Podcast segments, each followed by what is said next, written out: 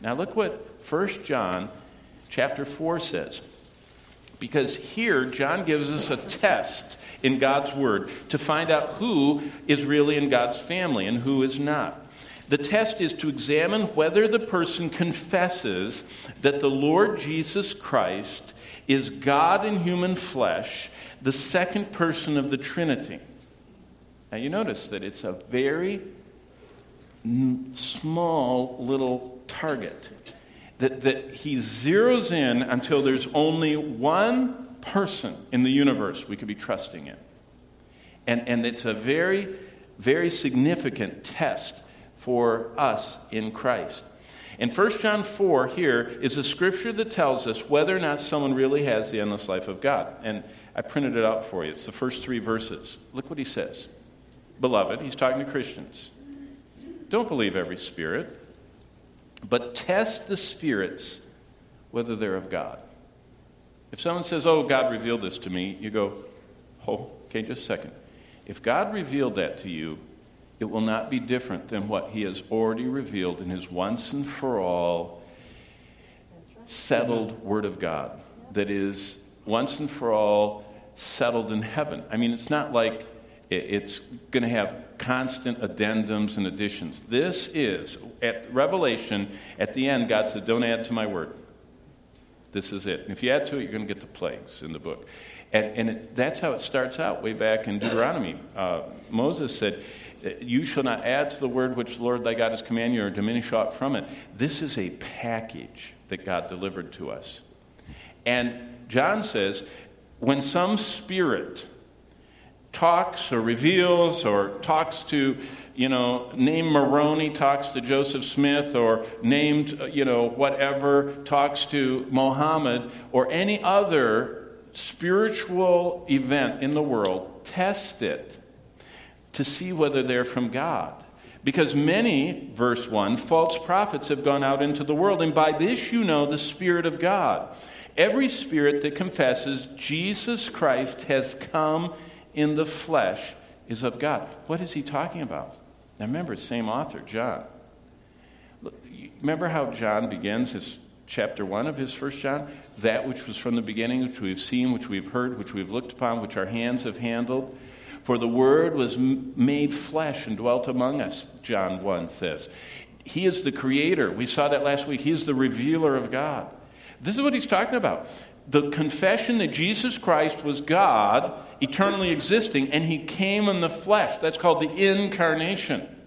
That's called that Jesus didn't begin to exist in Bethlehem. He eternally existed as God, and he came in human form as God the Son. Now, make sure the spirit that confesses that Jesus Christ has come in the flesh, those spirits are from God. So that means every spirit that confesses Jesus didn't come in the flesh is a demon. And they're giving demon doctrines. And that's what cults and false religions are. Continuing, look at verse 3. Every spirit that does not confess that Jesus Christ has come in the flesh is not of God. And this is the spirit of the Antichrist, which you've heard was coming and now already is in the world. So basically, what John is saying is this he says, When God the Son came to earth, he warned us that we must always be on guard for anyone that tries to say that Jesus Christ is not God. He is not God the Son. He is not the second person of the Trinity. What was John talking about? Whether or not they confess Jesus Christ is the infinite, eternal God the Son come in human flesh. Anybody who will not confess that does not believe the truth. So, so what is the truth? The divine, God the Son, Lord Jesus Christ, is the only way of salvation. See, that's, that's the, the central, most important point of all. I mean, people are all concerned about all kinds of stuff. I, I, meet people and they say, now, you know, we're moving, we're looking for a good church now. We want to really have a good music program. We really want to have a good youth program. We really want to have a good, you know, support and everything. And I say, have you checked the doctrine? Have you checked the doctrine of Christ? Hmm. I won't even run down that pathway which just crossed my mind. That uh, the fastest growing segment of evangelicalism or Christianity, I don't know if it's evangelicalism, is the word faith movement of charismatics. And if you ever study what they believe about the doctrine of Christ, it sends shivers up and down. But that isn't our topic today.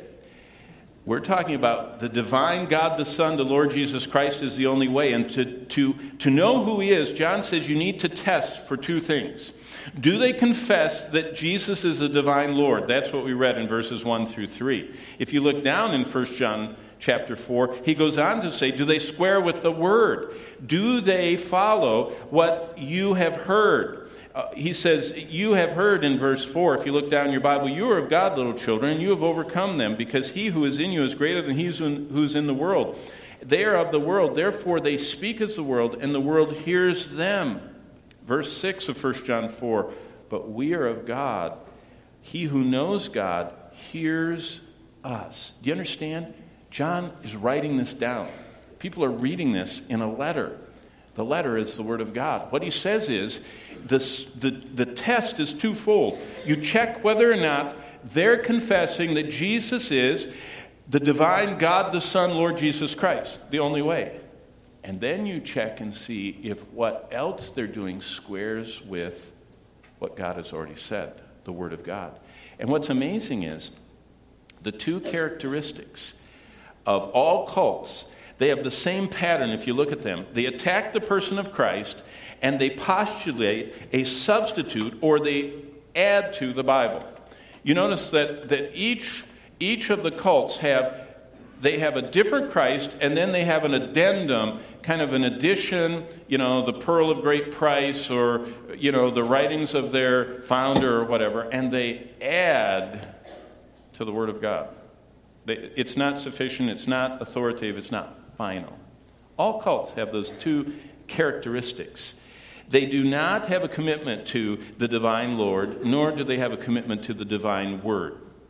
Well, nothing much has changed since the time of Christ. Remember, he says false prophets, false teachers, all this. He said that way back in Matthew 24 and Matthew 7. Many people thought Jesus was a great teacher in the first century. Many people that, that are going forever to hell thought he was a great teacher in the first century. And they thought he was a great healer, too, and they thought he made great bread. You know, and he could, he could do unbelievable things. They just didn't believe in him and, and allow him to transform them.